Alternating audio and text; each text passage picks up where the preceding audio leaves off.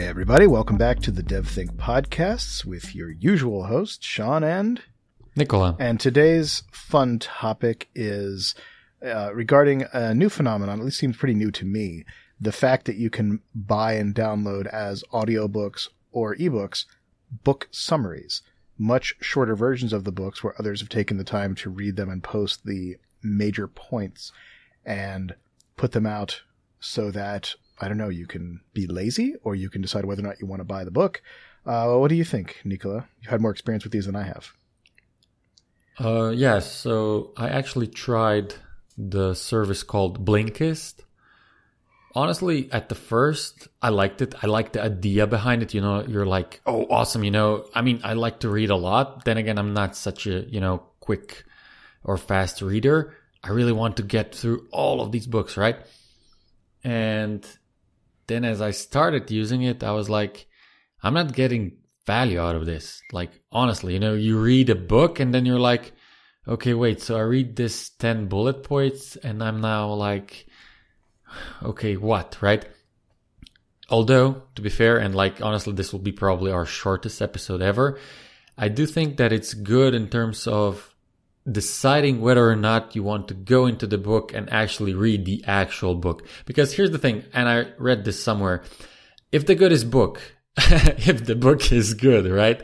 Then it will kind of like repeat the main premise of the book or the main idea or the main conclusion of the book multiple times. What I mean by this is if you read the whole book, it will stay longer with you than versus, for example, when you read just like the book summary. So this is where I stand. You know, it's what do you think, Sean? That's interesting because so I only just read one uh, for the first time recently, and I looked at it mostly as I don't think I would do it instead of reading the book. I do it to decide if I wanted to read the book, and you know, there's the old phrase, "Don't judge a book by its cover," and so if you can't judge a book by its cover, how can you judge it other than by reading it? But then reading every book would take you however many hours per book, and it's just not practical.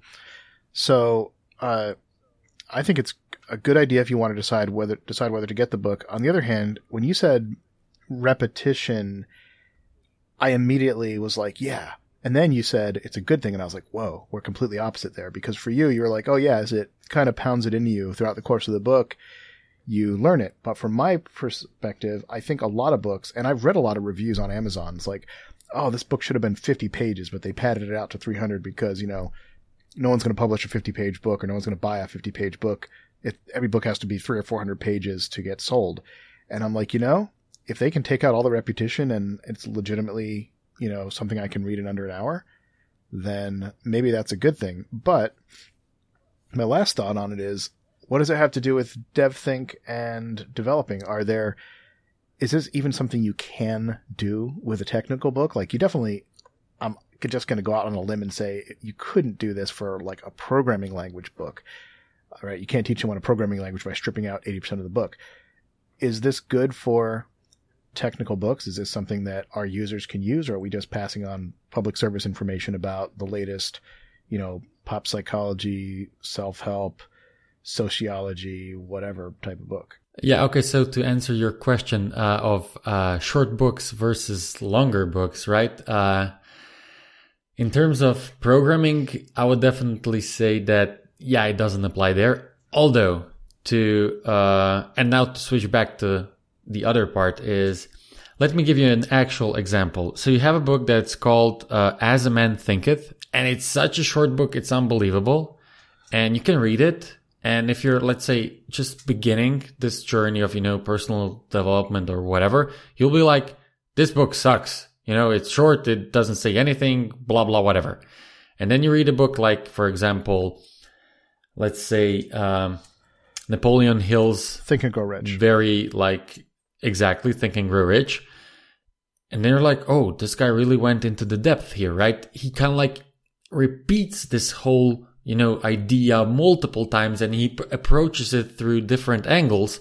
And then later in life, this actually literally happened to me when you again read the As the Man Thinketh, you're like, oh, there are a lot of ideas that are explained in more depth in other books actually, where this is so condensed here. But what I would say, you cannot understand the condensed one if you haven't read at least some more books on the same subject where they go basically in depth. Or if you can do that, then you're probably way ahead. And I don't know. I dispute that because uh, just going only by what you just said, you said the shorter book didn't explain it in much detail.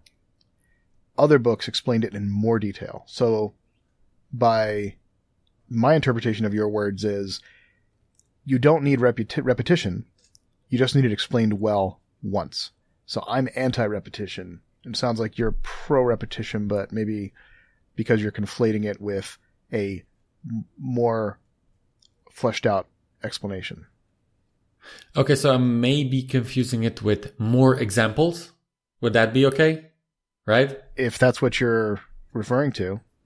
Yeah, so because like for example, me, I like to uh, I remember more or well ideas that were mentioned. Not only ideas, but for example, so this book that we're currently reading, right? The DevOps Handbook, it has actual case studies.